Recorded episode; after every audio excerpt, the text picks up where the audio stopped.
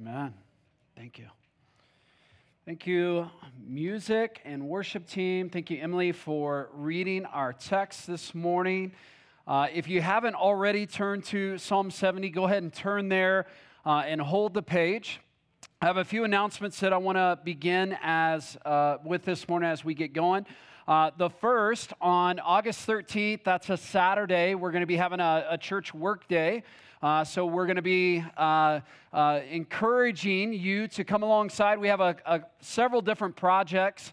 We're going to be kind of building out where our water fountains are, a kitchen area in that area. We're going to be painting. We're going to be doing some stuff with audio and tech. And so you'll see a sign-up registration for that that you can hopefully join in. And we would encourage you to come and be a part. If you're brand new, that's a great day to really get connected with people, show up, and kind of labor alongside them. And that would be an opportunity to hopefully get connected. The following Sunday, the day after our church work day, we're going to be gathering at Flatiron Park. And so it's about a half mile down 8600 South right here. So really close. And we're going to be having our normal time of worship. You're going to bring your chairs, and we'll have music teaching, and going to be celebrating baptism on that morning. If you haven't been baptized as an outward symbol of your commitment to follow Jesus, we'd love to talk with you. You can connect with us at our Connect table in the lobby and to find out more information about that. But we'd love to and would encourage you to come and be baptized. Community group launch on August 21st. When we'll kind of kick off our community groups again. We're still looking for people to host and lead, and I want to cast some vision for that even this morning briefly, because we've received some questions in regards to like, hey, what's the makeup of a community group? And it's literally a group of people, right? Like it can be a group of men, a group of singles, a group of young professionals, a group of families. It could be a mixture of all those. So I say all that because somebody are like, hey, I would love to like lead a group of men and that be our community group. I'm like, awesome. We'd love for you to do that. And we'd love to equip you to do that. And we're going to be walking together. Community groups serve three purposes. One, content. We take sermon-based discussion from our sermon time and we dialogue and we wrestle with that text.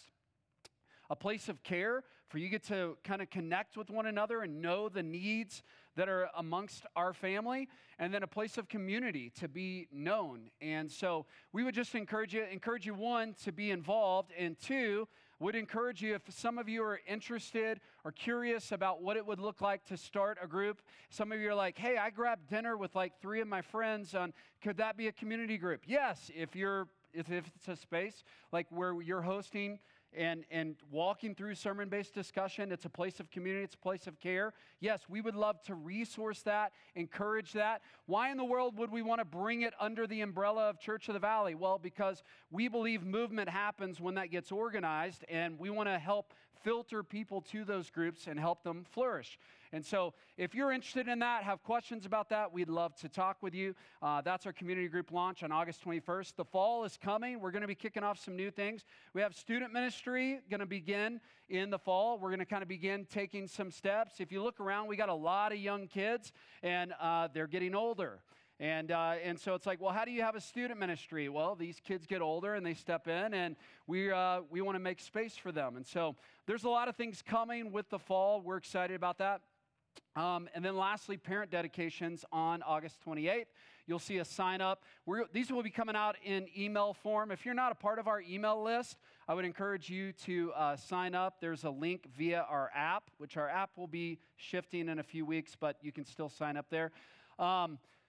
Parent dedications is an opportunity for us to recognize, one, that children are a vital part of our family. And as we seek to make disciples, kids are included in that disciple heading. And so how do we shepherd and love and care for the next generation? And it's not a commitment. I was hesitant even really to call it parent dedication because really it's like a church dedication because our church is committing. And when I say church, it's not like, hey, those pastors up there, all right? Like that's you guys are the church. I'm included in that. We are committing to care, disciple, love, and shepherd, and see these kids in our ministry grow up to be mature disciples of Jesus. And so if you're like, hey, what's the appropriate age group? Eventually, we would love to see that within the first year of their life. But since we've never done that, like if you want to bring your 17-year-old up here and we can do that, all right? And it wouldn't be out of place. And we want to pray for their salvation. We want to pray for their fruitfulness in God's kingdom, and pray for us as we commit to lovingly shepherd that child together. So lastly, I want to bring up the Kenny family. You guys come on up. The Kenny family, these guys have been with us probably just shy of almost 2 years. Jake, Abby, Sailor, and Judah. We love this family. They came to us when we were at our Foothill location. If you know anything about Jake, Jake has a passion for action sports. He's participated in that for many years. He's participated in that. He's a humble man, but he's participated in that professionally for years, and is pretty much a sight to see on anything on wheels, okay? And I say that because what I love about Jake is Jake has taken something that he's passionate about, something that the Lord has given him talent in, something that the Lord has really used in his life, and has made it into a ministry.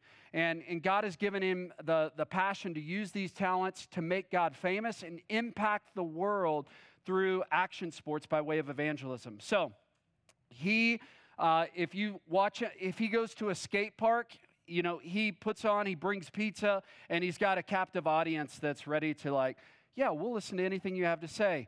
And so he has a very unique ministry, and I want him to share about that because he's going to be shifting and going to be stepping into a role with an organization called Ride Nature, and this is a bold step. It's going to require their family to move, and so we're sad to be losing these guys, but we're thankful for the ministry that they're stepping into. And the reason I bring them up, because I want to, one, we want to pray for them and support them in any way we can. But two, I want you to just see the unique ways in which God gives us opportunity to use our talents for the kingdom. All right? So here's a mic.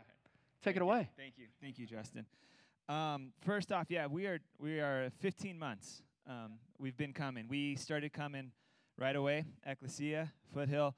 First Sunday we were here. When we moved here from California, before we moved here, and we were praying for boldness. And let me just tell everybody, thank you to everybody in this church that's taken us in, just been there for our family in so many ways through the birth of Judah. We were just so thankful for this church and this community here. And as we were praying for boldness and coming here, this church built that in for us. So Ride Nature is something that we're going to be doing and spearheading. Ride Nature is an organization that is based out of Fort Myers, Florida. They have a headquarters in Nicaragua, and we will be launching the California headquarters. What we do with Ride Nature is we serve the local action sports community through skateboarding, surfing, and bike riding, and we actually have a discipleship intern class where we're going to take young adults and teach them about how to do action sports ministry.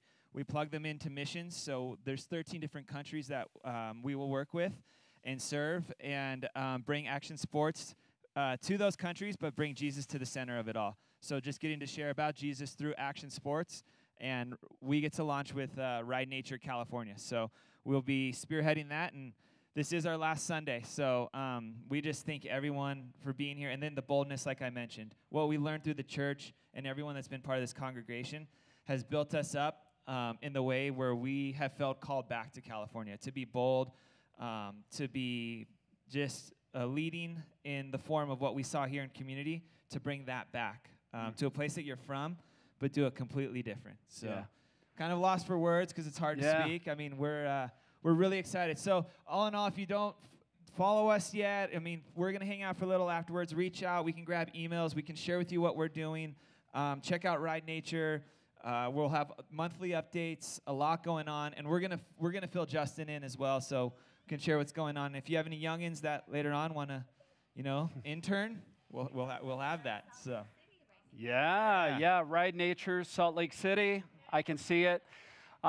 We love these guys, and one of the things that these guys shared with me that I want to highlight, because I think it's a beautiful picture of really just feeling the call of God upon your life and being obedient to the call of God on your life. And so these guys, they just had a picture, and if you don't mind me sharing a little bit of the vision, these guys had a dream of just headed back to California, and it's like every car on the road is headed out of California. Everyone's coming to Utah, right? And there's many reasons why they're like, let's get away from this place. And there was a sense of where they had a vision of just them being on the road, and they're the only ones headed back. And they're driving down that road, and they want to bring the gospel in a very unique way.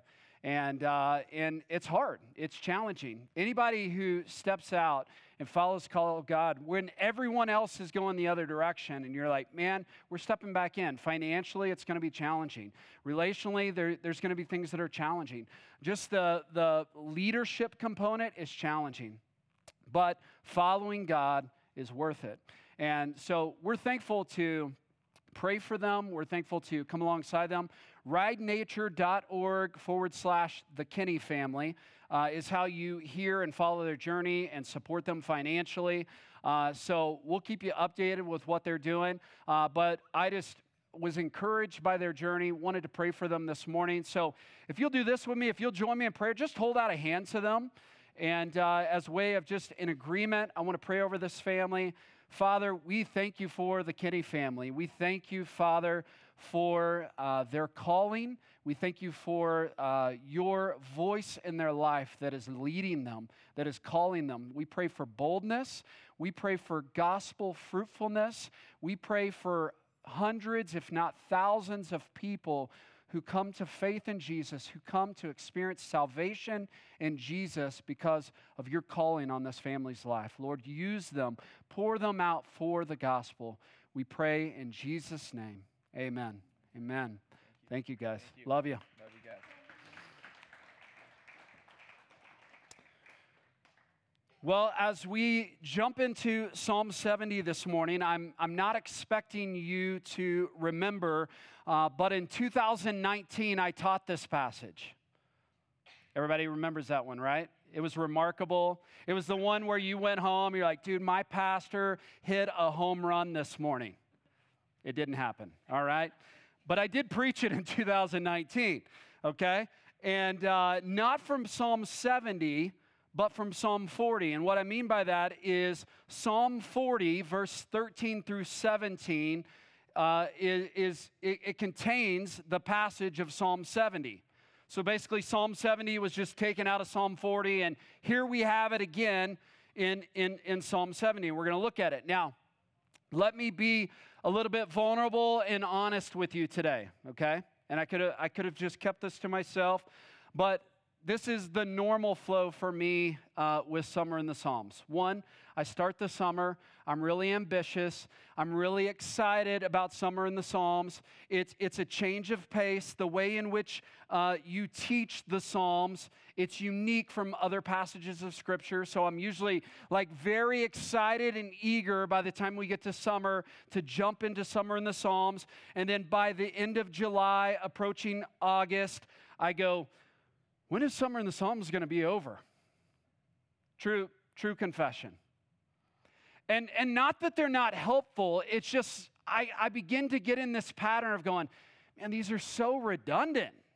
I want something new. I want something fresh. I want something exciting. And I just feel like over and over and over again, it's just about the need. God help me. God help me. God help me. Now, I will say this, next week is our final week in Summer in the Psalms. You should be here because it's going to be awesome, all right?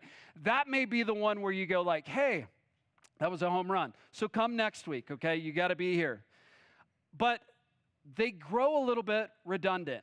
And as I kind of opened up Psalm 70, I was like, man, it's more of the same. Not only is it more of the same, I've actually already preached this passage before. I've already covered this passage before. It's something that I've already taught previously. And while initially that was kind of defeating, I felt like the Lord began to use that in my preparation to speak some fresh insight about this passage. And here's what I mean by that. The neediness before God, the seeking of God, the cry of, I need help before God is such a redundant pattern of the Psalms and saints of old. And my thing is, as I began to read it, I go, you know, I'm looking to this. I'm like, give me something fresh. Give me something new. Give me something. And ultimately, like what I'm asking that I need is the very thing that he's trying to give me. And I missed it. And I think it's easy for us to miss it. Like we open up the text and we just begin to read and we just get caught up in this familiar pattern. But the very place, like being at a place of need, coming with our neediness before God, although we've already covered it, although we've already hit on it like 6 other Psalms, this needy, needy, needy. I'm needy before God. We need God. We need a rescuer. We need a deliverer. We need someone to help us. We need someone to pull us out of this pit. We need someone to come down and bring salvation. And this is such a pattern of the saints of old that every single Psalm like cries out, like this is the songbook of the saints. And so when they gather together and they're singing, every song of their songbook includes this sense of, we need help. And I just go, why isn't that our pattern? I get bored with it. I'm like, give me something else. Give me a new song. And he's like, I want you to keep singing this. I want you to keep singing your neediness before me. Why are we coming together in worship and not crying out with our needs before God? What would a culture of neediness look like? What would a church marked by neediness before God rather than self-sufficiency look like? And I believe that's what God is inviting us into. We look back and you're like, hey, Justin, you guys have had these like really random rhythms of prayer that you've set aside as a church. And it's like 48 hours of prayer and week-long prayer. Here's our goal. We're not trying to get you to have like more religious activity in your life. We're trying to move you to a posture of neediness before God.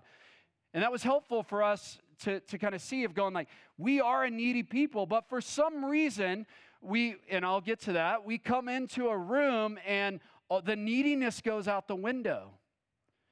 And either one, we're scared to bring our confession before one another, our neediness even before God. We don't think he can help. We don't think that he's powerful. We don't think that he's capable. Or we just really believe that we don't have any needs, that we're pretty comfortable and life is fairly easy. And I believe that we're invited, that the rhythm of the saints, when we read through the Psalms, when we read through this Psalm book, one of the quotes I quoted when I read Psalm 40 was this: one of the great benefits of reading the Psalms is that they present us with patterns of life that the godly go through in every age. And in doing that, they encourage us that we're made of some of the same stuff of old. And they give us guidance, how to follow the pattern of godliness through the end.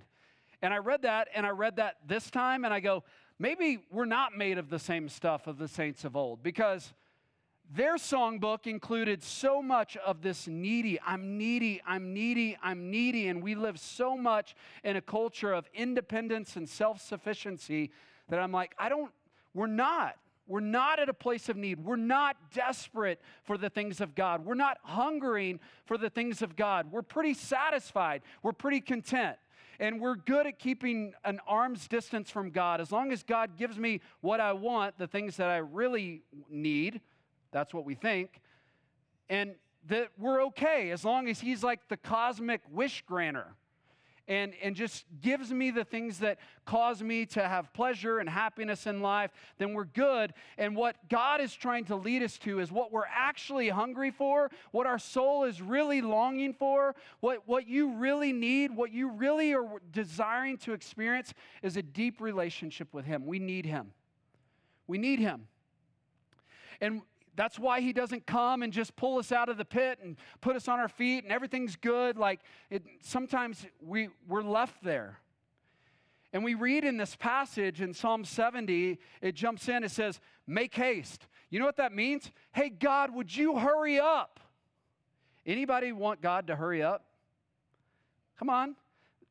Neediness before God. Anybody like, God, where are you? Are you going to answer? Are you even around?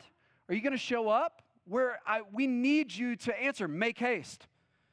Next line in my Bible, it says, make haste. God, hurry up. Hey, God, hurry up. Hey, God, hurry up. Let's, like, you keep reading. Verse 5, I'm poor and needy. God, hurry up. You're my help and deliverer. Oh, Lord, hurry up. He just keeps saying over and over, it's like, God, hurry up. Like, we're waiting. And maybe you're like, is that appropriate? Can I talk to God like that? Yes, you can. Yeah. Here's why. You don't have to bring if that's who you really are and that's where you really are, that's what God wants you to bring to Him. God doesn't want you to bring some false religious activity, your plethora of words and flowery language. You can come in a place of neediness before God and go, I need you to hurry up. Now, does He always answer quickly? No. Why? Why doesn't God hurry up? Why doesn't He come quickly? Because our moments of needs are opportunities to teach us about the character and nature of God. And it's to teach us about what we really need.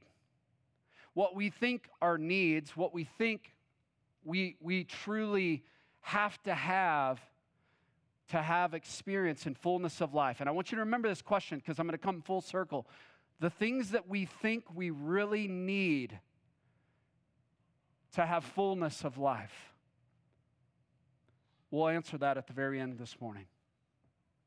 Our needs give us opportunities to discover truly who God is. I read this passage last week, Deuteronomy chapter 8, verses 2 through 4.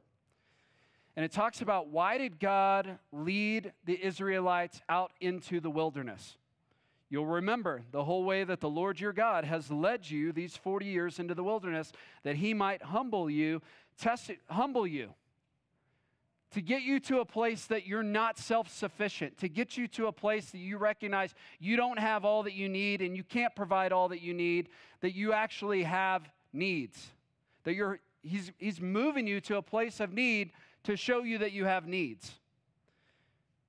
He's testing you to know that was what was in your heart, whether you would keep His commandments, and He humbled you, and He let you hunger, and He fed you with manna, which you did not know, nor did your fathers know, that He may make known to you that man does not live by bread alone, but man lives by every word that comes from the mouth of the Lord. Here's the thing. You can't be your own Savior.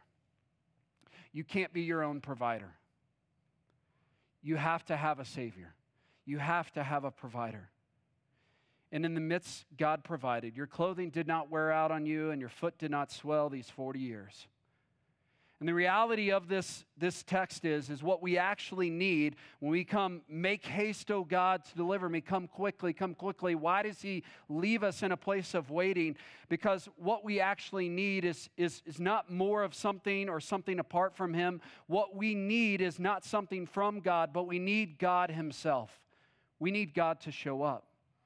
We say, God solved the problem, God fixed the issue, but the bigger relationship is not what the circumstances of life are faced, but truly how are we experiencing God? Every need we experience, get this, every need we experience in this life brings about temptation. I need more financially. And the tendency immediately for most of us is go into strategy mode and figure out what do I need to do to get more financially. Now, the tension in this is we don't sit idly by waiting for the check to come in the mail. There is action. God has called us to fruitfulness. But I think that the tendency for most of us is to go outside of God to fix the problem rather than to run to God directly and bring our needs before Him and go, God, this is what do you want me to do? Where do you want me to go? How do you want me to provide? And oftentimes in our needs, when we face difficulty, we're tempted to distrust God's provision. Because some of us believe that God truly, He won't provide or He can't provide. And so we don't wait. We take action and fail to trust. And God waits. And God waits. We're prone to, in these times, to fix our eyes on circumstances, and we miss what God truly has in store for us in the waiting. Psalm 40, verse 4, that we covered previously, said, "Blessed is the man who makes the Lord his trust, who does not turn to the proud, to those who go astray after the lie." In our times of need, in our times of reaching out and going, "God, I need your help," there's always going to be a lie on the table. And the lie on the table is, don't trust God's provision, go and get it yourself. Isn't that what Adam and Eve did? Adam and Eve in the garden, God had provided every opportunity for them to walk in fullness and relationship with them, but they felt like they were still lacking. God has withheld from you. And so they chose to not trust the provision of God and chose what to do what is right in their own eyes. So the lies we typically believe in the place of need and in our place of waiting is, I have to solve this, I have to fix this, I'm my own savior. Pastor J.D. Greer says, one of the things that keeps us from praying is simply this: we fail to recognize how utterly desperate we need God's help. And then J.D. Greer, quoting Paul Miller from The Praying Life, says, if you're not praying, it may well be because you're quietly confident that time, money, and talent are all you need in life to overcome. If I look at our church and I go, are we a praying church? And that was one of the things, like, as we kind of casted dream and vision for this coming year, we talked about believing God for immeasurably more. And it says that God can do immeasurably more. The Ephesians passage says God can do immeasurably more than we can ask or imagine. What are we asking God for? What are we dreaming? What are we praying into? And the truth is like, to really become a praying church, we have to recognize and we have to come to a place and posture that going time, talent, and money, we could have all of that and be very unfruitful in the kingdom of God. The help we need is the true salvation from the Lord, that the Lord would come in, that the Lord would bring to our church what we need. We don't need more money. We don't need more time. We don't need more treasure. What we need is God. We need God to show up. We're asking God to show up. We're needing to experience God. We can easily attempt to be our own savior. And I want to show you where that leads. I told you last week, I quoted Mark Sayers a ton last week I just finished his book, A Non-Anxious Presence. And it's fabulous about the remnant of the church and how God is working through leaders and people with a non-anxious presence. But we live in a culture and a society that is very anxious. And I want to show you, he gave a basically a little chart here that described most of our life. Our anxiety leads to independency, to more anxiety, to independency, to more anxiety, to independency. And we just continue to live in this cycle, more and more pulling further and further as we disconnect ourselves from God. What I mean by that is like, man, how gas is growing astronaut. You know, it's the prices are crazy right now, and I can grow anxious over that, and the bills are coming in, and we got so much to provide for, and you know, like all of the things of life just come at us. And in attempts to help ourselves, in attempts to save ourselves, and because God seems to be waiting and not coming quickly, we just go, I got to take care of it. And it moves us to a place of independency and ultimately pulling us away from our connection with God. Because the very nature of what it means to be a follower of Christ is to come to Him with our needs. Like a relationship with Jesus comes going, I have a problem. is called sin. And my sin separates me from you. And my sin separates me from spending eternity with you in heaven. And I have no way of fixing that. I have no way of solving that problem. But God, you in your loving kindness and grace and mercy and oversight, you sent Jesus. You sent a Savior into the world. That if I come, that if I bring my need, if I posture my life in a place of neediness before you, you meet me. You save me. You rescue me. And it doesn't end there. It doesn't stop at that point and go from that point on, like, great, he's taking care of your salvation and now you're on your own again. No, we've been adopted into a family and he becomes our father and he cares for you and he provides for you. But so often our posture is not one of confession or need. It's, I got it all together. I'm good. To the sense of where when we walked in this morning and for the most part, like, hopefully, somebody at the door said, hey, good morning, how are you? You probably looked at them and was like, oh, I'm good. Life's good. Everything's good. When in reality, deep down, you're going, it's not good. Things are broken. Things are hard. Things are terrible. Things are a struggle. But we never want to bring it. We never want to share it. We never want someone else to pray for us. We never want God to, I'll figure it out. And it leads to more and more anxiety. I've been there.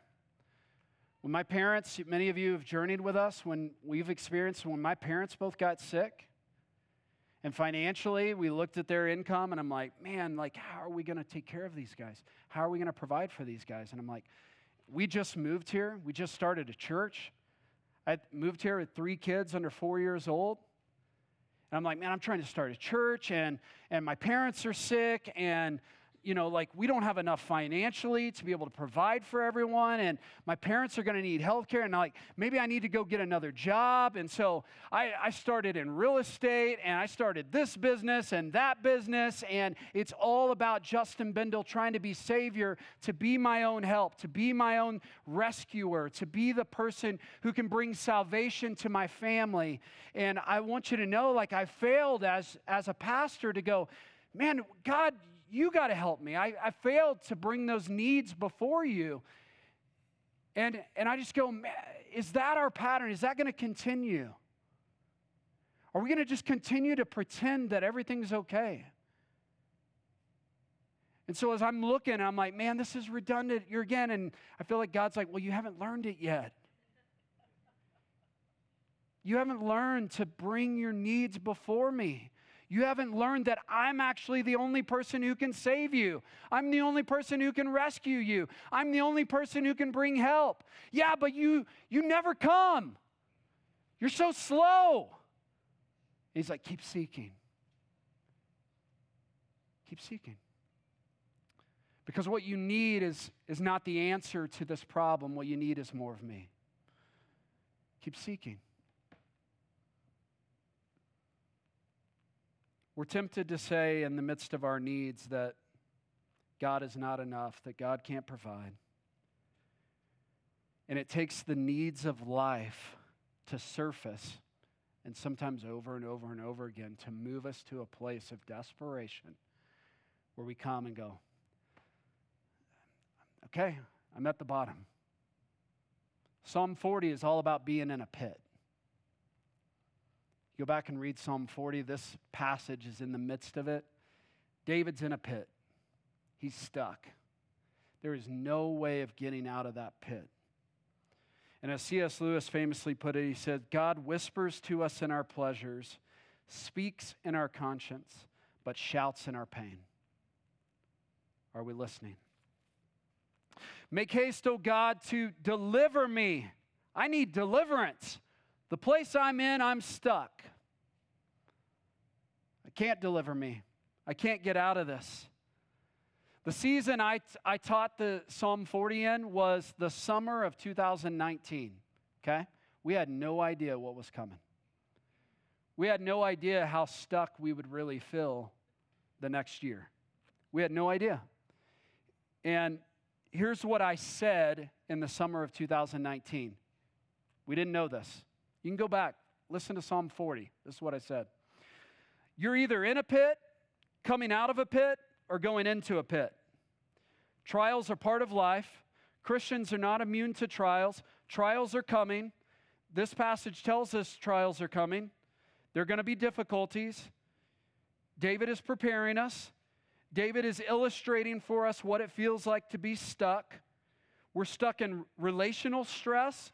We're stuck in financial stress. We're stuck in our jobs. We're stuck in our homes. We're stuck in, we don't know what to do with our life. We're stuck. And it takes being stuck to look up. And I think it's important, we need to not overlook the simplicity of this. And I said, church, this is us. This is our next year. This is why we have family. This is why we got to bear one another's burdens. We're going to feel isolated. We're going to feel like we're the only ones who are stuck. And it's easy to walk in a room and pretend everything is okay. And David is telling us there's going to be times that are not going to be okay. It's going to be hard. It's going to be difficult. And we're going to be stuck. Anybody felt stuck in the last year? I felt stuck. And like in God's divine providence and oversight, I'm like, church, this is us. This is going to be us in the next year. And like many of us, that's what we've experienced. And the truth of the Bible is, like, again, it's coming again. And my question is what did we learn from the last one? What did we learn from the last pit? What did we learn from the last time of being stuck? Who delivered us? And did we really seek the, like, get the refuge and salvation we were hoping for? Because when God saves, we're no longer stuck. Make haste, O God, to deliver me. O Lord, make haste to help me. I want you to practice something with me this morning, okay? It's three words. I need help. That is so hard to say. You ready? 1, 2, 3. I need help. Good class. Let's do it again. I need help. It's hard to say. It's like, I'm not supposed to need help. I'm a grown man, right? I've been trained to figure out life on my own, to pull myself up by my own bootstraps. I'm good. I don't need help. I don't need help. I don't need somebody coming. Like, I should be able to take care of myself. We look at our kids, and like yesterday, I'm guilty. Had projects in our house we were trying to take care of, and Jet came to me, and I was like, Jet, figure it out, all right? Like, you got to do it. Don't ask questions. Just figure it out. And I'm training him to go like, oh, it's not okay to say I need help. When's the last time you reached out to somebody, said, I need help? When's the last time you told somebody, I need help? Corey Asbury has a song called Sparrows that talks about like God providing for the lilies of the field and the birds. And the line in there, it says, you take good care of me. It's funny because when I hear that song and I sing that song, I feel like a child when I sing that line. You take good care of me. Because it seems like I shouldn't have to have somebody take care of me. It's like we so come into a room and we pretend. We don't need help. But did you know that people want to help? People like genuinely want to help. People want to come alongside. People want to walk alongside you. the foolishness and the lies that typically we believe is, I'm alone, I'm the only one who's ever faced this, I'm the only one who's feeling this, no one can understand what I'm going through, and in reality, we're kind of all walking through that same desperation of going, man, I need help. And people generally want to help. And God wants to help. Like David was not ashamed, when we read, to cry out his need for help. David wrote psalm after psalm after psalm after psalm of going, help me, deliver me, bring salvation, rescue me. David looks at himself as poor and needy. Do we see ourselves as poor and needy? It's hard to admit that. It's easier to be self-sufficient. It's easy to try to just take care of myself. We're fearful to make our needs known. I think for a couple reasons.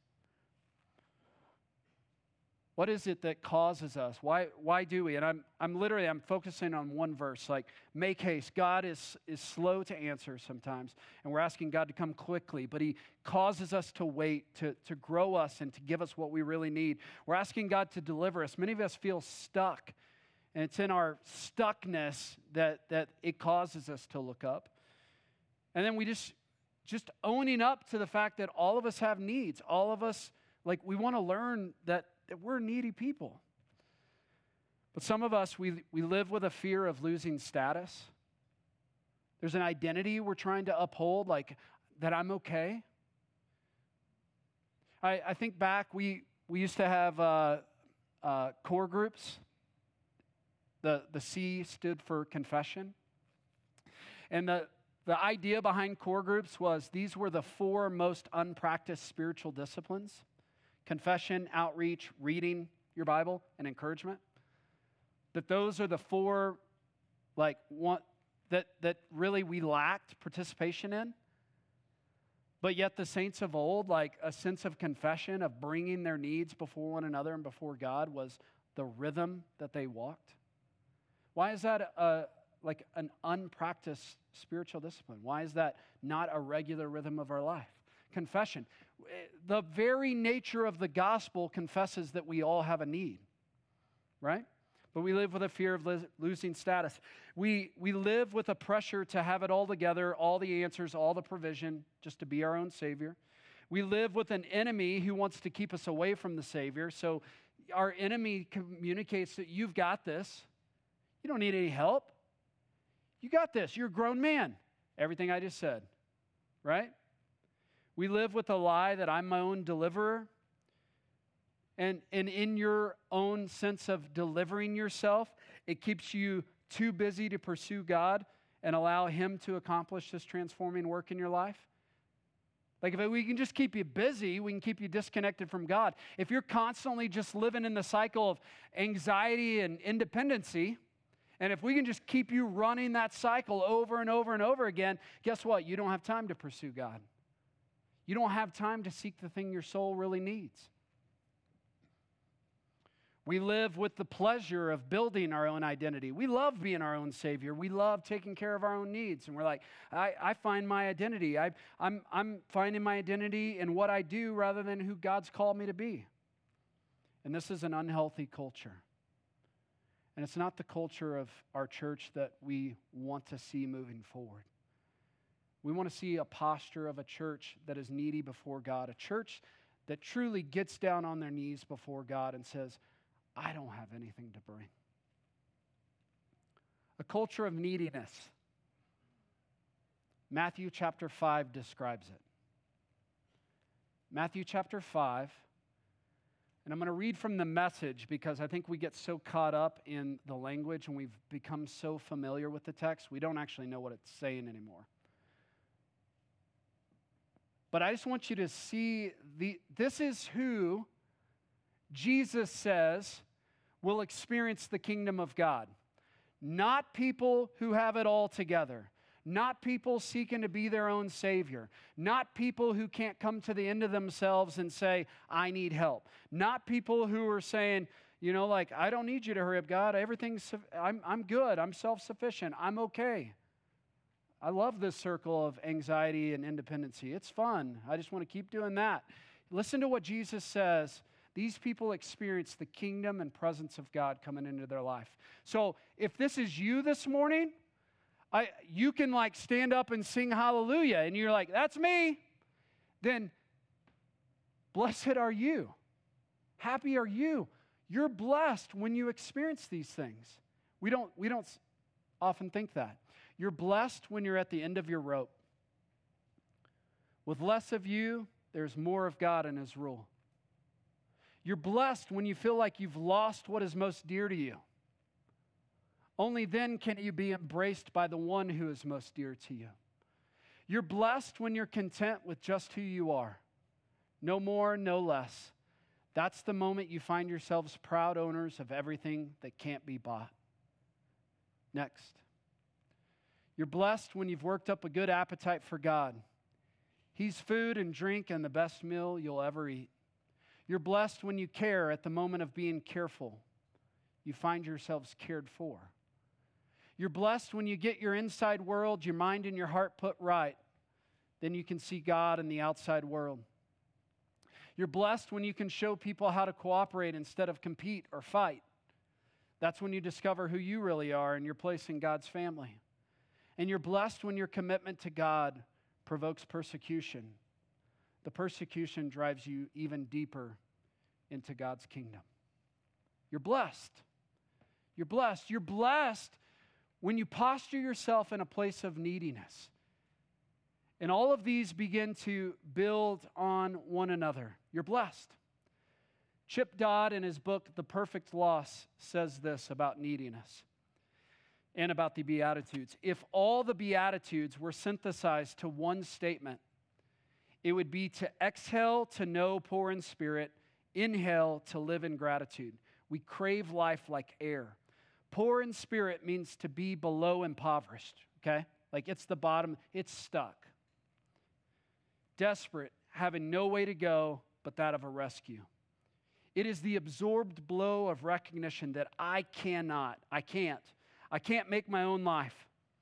And fulfilled or blessed are those who awaken to their neediness and cry out accordingly in their neediness. Jesus said that those who see and feel and surrender to this depth will what? Will have God's domain open to them. You see what the enemy wants to keep us from? You see what our enemy would love to, he would love to posture us in a place of going, we've got it all together. We've got this figured out. And there's a sense where I not only have a fear that some of us are coming in the room and we're pretending, but I think on the other side of that, I think some of us are coming in the room and we've grown into such a comfortability and complacency with life that we're missing out on our neediness. Here's what I would say about that. We're not to this point. We're not to a place of saying, make haste, God, deliver me, O Lord, make haste to help me. In C.S. Lewis, writing the Screwtape letters, it's written from basically an experienced demon to his apprentice demon, and he's writing in a way to figure out, like, here's how you're going to pull people away from God the Father. And he says this. He says, like all young tempters, you're anxious to be able to report spectacular wickedness. Like if you can get people to sin real badly, okay? That's like every demon would love to like come and report like, oh, look at what we caused them to do. He goes, but do you remember the one thing that matters is the extent to which you separate the man from the enemy. He's talking about God. It's just how can we create separation between mankind and God the Father? It doesn't matter how small the sins are provided, although that their cumulative effect is to the edge the man away from the light and out into the nothing. It's like a man can commit murder, but murder is no better than playing cards if cards do the trick. Indeed, the safest road to hell is the gradual one, the gentle slope, the soft underfoot, without sudden turnings, without milestones, without signpost, your affectionate uncle, Screwtape. He says the best way that we can help navigate, the best way to lead people to hell is actually just cause gradual moments of life that pull them further and further and further away from God our Father, to a place where they don't even recognize their need, to a place where they don't come before. And God keeps allowing needs to arise in our life to draw us back, to pull us back, to show us that He is the only Savior. And yet we just are continuing to pursue comfortability and complacency. See, sin is not just avoidance of bad things, but it's lack of pursuit for godly things. And if the enemy can get us disconnected from seeing our need, he pulls us out of relationship with God and disconnected from Him. So Psalm 70, verse 4, what's the response to all this? May all who seek you. In your need, we seek Him. In your need, you seek Him. May all who seek Him rejoice and be glad in you. May those who love your salvation say evermore, God is great.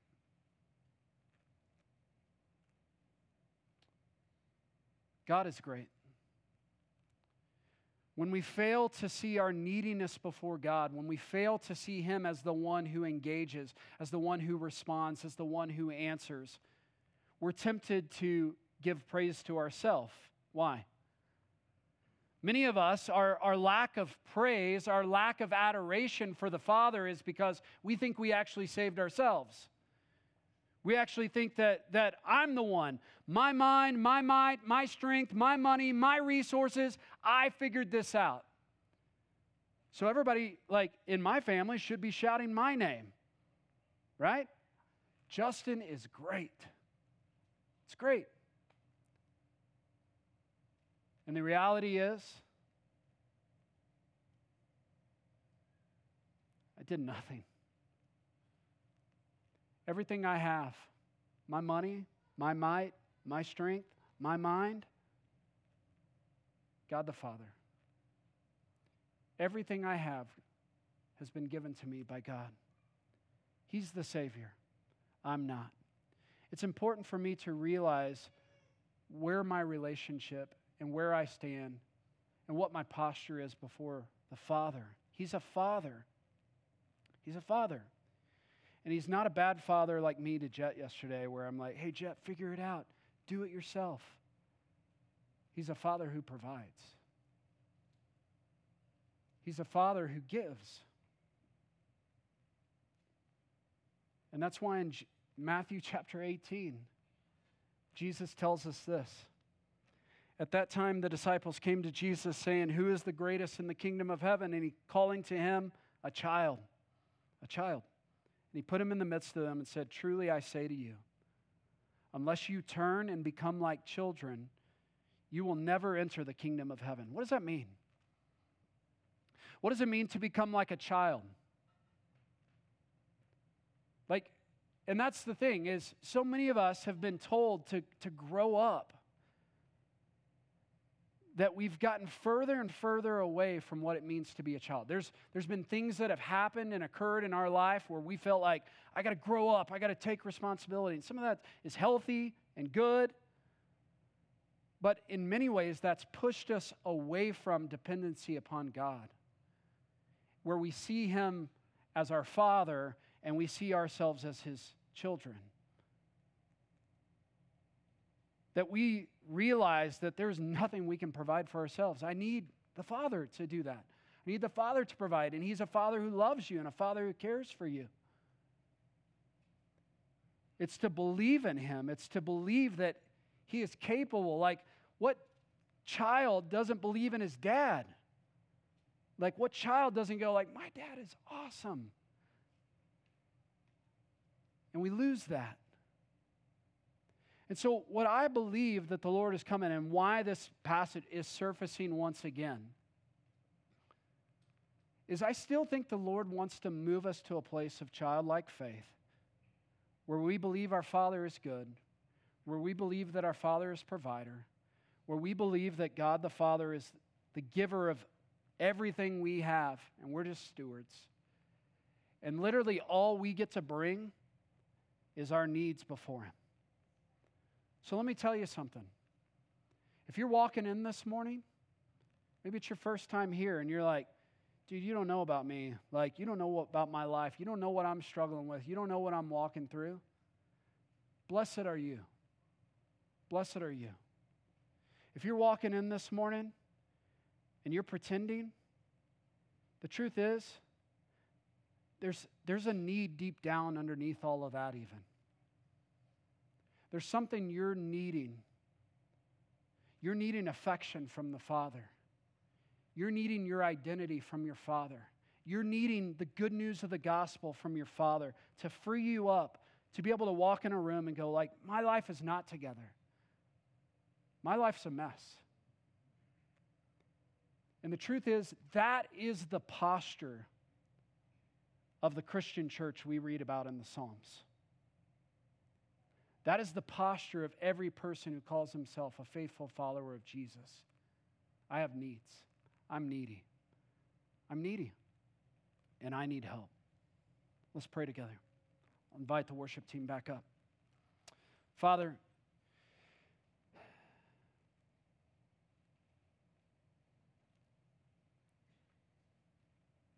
would we be honest with where we're at this morning? Would we come to a true place of neediness this morning? Would we rest in the fact that we don't have to figure it out? We don't have to be strong for ourselves. We don't have to be strong for our families. The best thing our families could experience is our dependency upon you. So, Lord, would we see you as our only hope, our only salvation, our only deliverer, our only help? Would we bring before you this morning a posture of neediness? Would we seek you in prayer? Would we come to the front of the stage like an altar before you and just bow before you and going, I'm not ashamed that I'm needy. I have to get down on my knees to experience all that you're coming to bring. Lord, I just want more of you. Not more stuff, more of you. Lord, help me to see when Jesus is all I have, that Jesus is all I need. Lord, meet us in these next few moments as we respond to your good news. In Jesus' name.